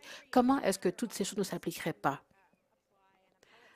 Oui, alors euh, il y a des normes sur l'appel et, et oui, c'est une autre approche qu'on pourrait utiliser.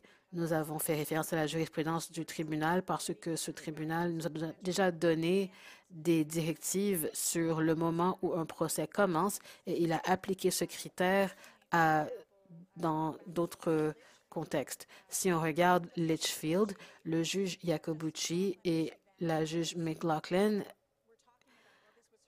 ont dit que ça avait été entendu par le juge au procès et non par le juge. Euh, et sinon, ça aurait pu faire l'objet d'un appel. Alors, c'est une autre norme alternative. Je crois que le la Cour ne devrait pas créer des normes ou des listes très rigides parce que la loi continue d'évoluer et il y aura peut-être de futures applications qui ne feront pas partie de cette liste. Alors, ce qui s'est passé en 72 est très différent de ce qui euh, se passe dans les, dans les procès aujourd'hui. Et à mon avis, les avocats sont très aptes à déterminer si quelque chose fait partie ou non d'un procès. Et tel qu'on l'a dit dans notre condensé, l'article 648 s'applique aussi aux conférences obligatoires pré-procès. Et encore une fois, parce que les intérêts vitaux des accusés sont en cause, des décisions sont prises lors de ces audiences préliminaires et il y a euh, des discussions ouvertes et libres qui sont menées avec les tribunaux au sujet de la manière dont le procès est mené. Il y a aussi des, euh, des traitements de demande, des questions de divulgation. Alors, toutes ces choses ont lieu. Il y a aussi des questions de résolution à certains endroits. Pourriez-vous faire une euh, comparaison de l'approche que la couronne a utilisée hier et l'approche d'aujourd'hui? Parce que pour nous, c'est ça nous laisse un peu perplexes. Alors, pourquoi est-ce qu'ils auraient une interprétation de 645 et l'utiliser comme critère et aujourd'hui utiliser euh, une interprétation opposée? Et ils le disent euh, sans confusion parce qu'ils nous disent que c'est bel et bien qui s'exprime bel et bien au sujet de 645.5. Alors moi, je suis un peu perplexe. Il euh, n'est pas inhabituel que des procureurs généraux prennent des positions différentes sur des mêmes sur des arguments. Alors mes confrères d'hier se sont concentrés sur 645.5 et le mot important ici qui était c'était euh, habituellement et pas nécessairement entendu en présence d'un jury. Ensuite, ici, on parle du sens de 648 et notre position est différente. Alors, nous croyons que l'interdit de publication pourrait porter sur toutes sortes d'aspects du procès. C'est une mesure que les tribunaux utilisent depuis les 25 dernières années et cette mesure permet au cours d'avoir deux approches interprétatives à ce paragraphe. Oui, mais c'est un peu plus qu'une différence d'opinion entre ce qui est raisonnable et les procureurs généraux. Alors, vous vous appuyez tous les deux sur 645.5 pour nous expliquer en contexte ce que signifie 648. Mais vous prenez des approches différentes sur l'utilité de ces 145. C'est un problème qui est très complexe euh, que vous apportez à la Cour. Les, les juges au procès ont eux aussi posé ces mêmes questions et je pense que et je pense que nos considérations pourraient être de décider comment cela fait progresser les délibérations. D'accord, mais est-ce que c'est un juste milieu qui permet de réconcilier ces opinions différentes des juges? Parce que je pense que nous sommes tous d'accord sur ce que 645 euh, signifie, mm. mais il y a, il y a une, une question. La question ne porte pas sur le caractère de la motion. Ici, on se demande si cela se rend euh, jusqu'au procès, et 645 dit que ça fait partie du procès, alors si cela fait partie du procès, est-ce que ça fait partie d'une motion qui a déjà été étudiée devant un jury ou non? C'est ça la question et cela présuppose que ça fait partie du procès. Mais ici, on ne parle pas d'un critère euh, hyper malléable dans le système juridique. Donc, je pense que ce n'est pas seulement une question de juridiction. On parle aussi de la portée de la décision d'après 648. Est-ce qu'il y a une interprétation harmonieuse?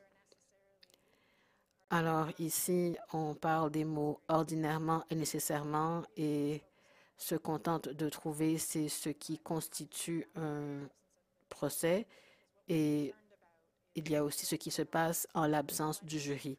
Ce qui nous inquiète, c'est que ce qui se produit en l'absence du jury aura un effet sur l'obtention d'un jury qui est juste et impartial. Oui, mais ici, on ne parle pas de ce qui a été apporté au tribunal. Ici, on dit ordinairement et nécessairement traité en l'absence du jury après qu'il a été assermenté. Alors, la question, c'est si cela été soulevé au procès, est-ce le type de procès que le jury pourrait, euh, que, auquel, est-ce une partie pour laquelle le jury serait euh, absent ou non? Alors, si on présuppose réellement, si c'est bel et bien le libellé de 645, on n'a pas à mener un débat sur euh, le fait que les motions seraient exclues parce que ça dépend du moment où la motion a été présentée.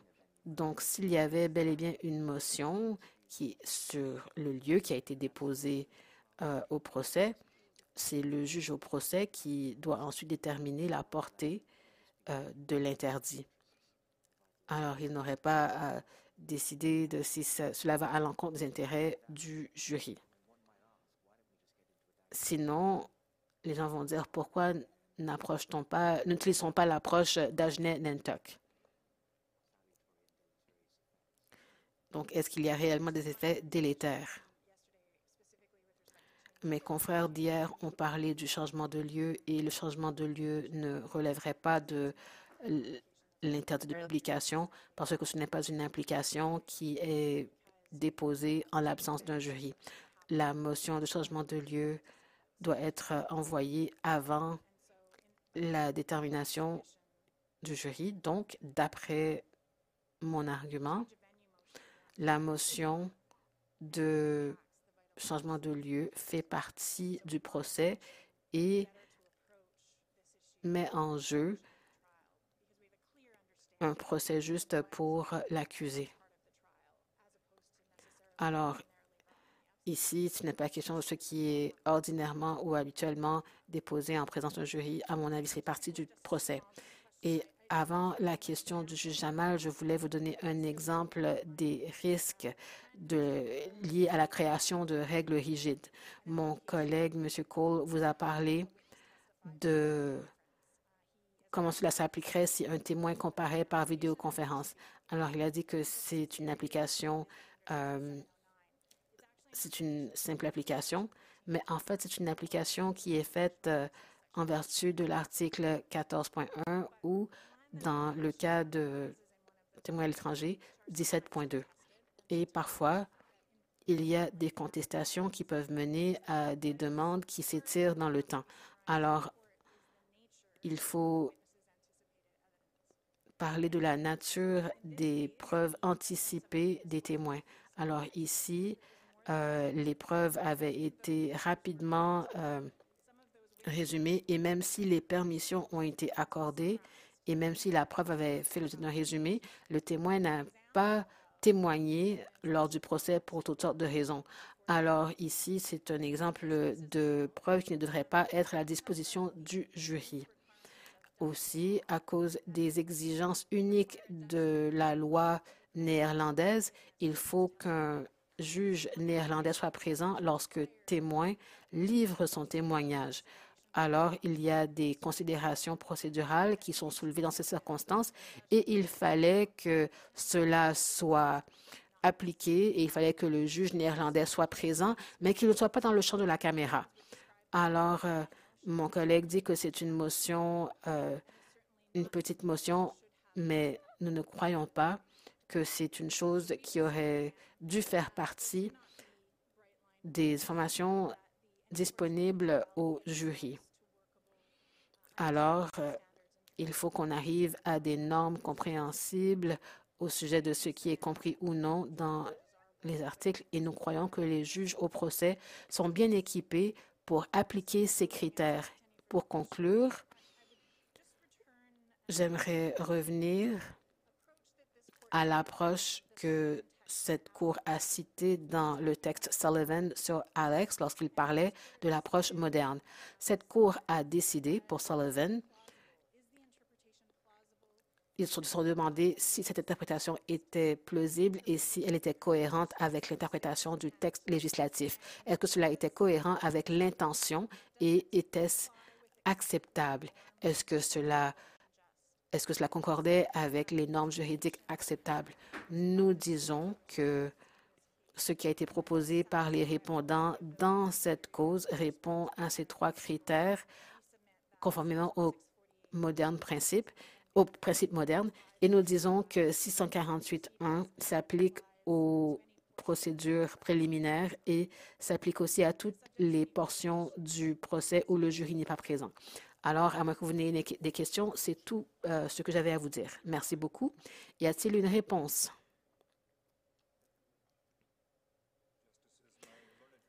Mesdames, Messieurs les juges, euh, ma collègue parle de toutes les portions du procès. L'une des réponses, c'est que ces mots suivent les conditions préalables que j'ai mentionnées un peu plus tôt. Mais moi, je vous dirais aussi d'approfondir votre interprétation. Ici, on parle de toutes les parties du procès où le jury n'est pas présent. On ne peut pas avoir euh, ce contexte si le jury n'a pas été sélectionné. Alors, l'interprétation, cette interprétation-là mène à une interprétation fictive. Both, both my friends uh.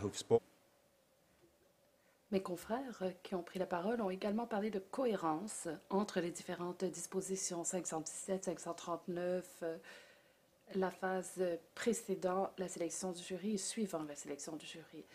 La réalité, c'est qu'il s'agit de dispositions fort différentes. Selon l'arrêt Toronto Star, s'agissant de l'article 517, nous savons que cet interdit de publication ne peut être imposé qu'à la demande de, de l'accusé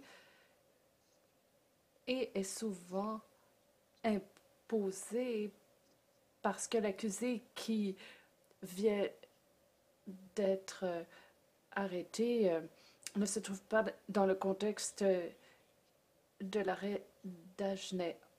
Ensuite, euh, il y a une autre disposition où il est simplement question d'éléments de preuve et non d'interdit de publication. C'est pour l'article 539. Maintenant, pour ce qui est de l'étape précédant la sélection du jury, il y a un contrôle de la qualité qui a lieu lorsque le jury est sélectionné et certains candidats jury peuvent être refusés pour certains motifs.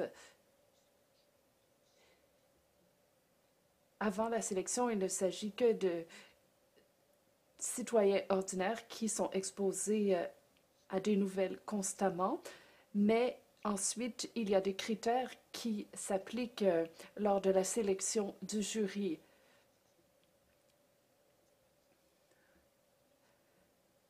Et un élément que quelqu'un a entendu aux nouvelles le soir même, euh, c'est très différent d'un autre élément qu'une personne a entendu euh, il y a plusieurs mois. Donc, il faut tenir compte des différences entre ces diverses étapes de la procédure mes confrères, euh, dans leur argumentation et dans leur mémoire, ont insisté sur le fait qu'il s'agissait d'interdits de publication temporaire. Dans l'arrêt d'Agenais, il s'agissait aussi d'une interdiction temporaire. Toutes les interdictions qui sont imposées pour préserver l'équité du procès prennent fin logiquement lorsque le procès prend fin ça peut être très long. Dans notre cas, il s'agit de 15 mois, donc euh, l'information n'est plus contemporaine et disparaît. Dans ce cas-ci, il y a des décisions qui ont été rendues publiques, mais les décisions rendues oralement sont disparues. Ensuite, euh, il y a la question de savoir si la mère d'Amanda Todd pouvait prendre euh, la parole euh, de façon publique. Toutes ces questions ont été tranchées et parfois des éléments d'information disparaissent. Et les journalistes ne sont pas des historiens, ils rapportent des événements contemporains. Question. Êtes-vous d'accord pour dire qu'un procès qui s'étire sur 15 mois lors d'un procès devant jury, c'est exceptionnel? Réponse Non, pas nécessairement. Il y a l'affaire Picton qui a duré deux ans. Pour les gros dossiers, souvent, la procédure s'étend sur plusieurs mois. Donc, 15 mois ne me semble pas inhabituel. Et même si c'était six mois ou sept mois, faire en sorte que les informations ne sont plus contemporaines. Ce qu'on souhaite protéger aussi ici, ce ne sont pas les intérêts de quelques journalistes qui veulent rapporter des informations, mais c'est le droit des gens à savoir ce qui se passe devant les tribunaux et à comprendre euh, ce dont il est question. Et donc, pourquoi tous ces éléments non préjudiciables devraient être assujettis à un interdit de publication? Merci. Nous remercions les avocats de leur plaidoirie. La Cour euh, va mettre cette affaire en délibéré. Merci.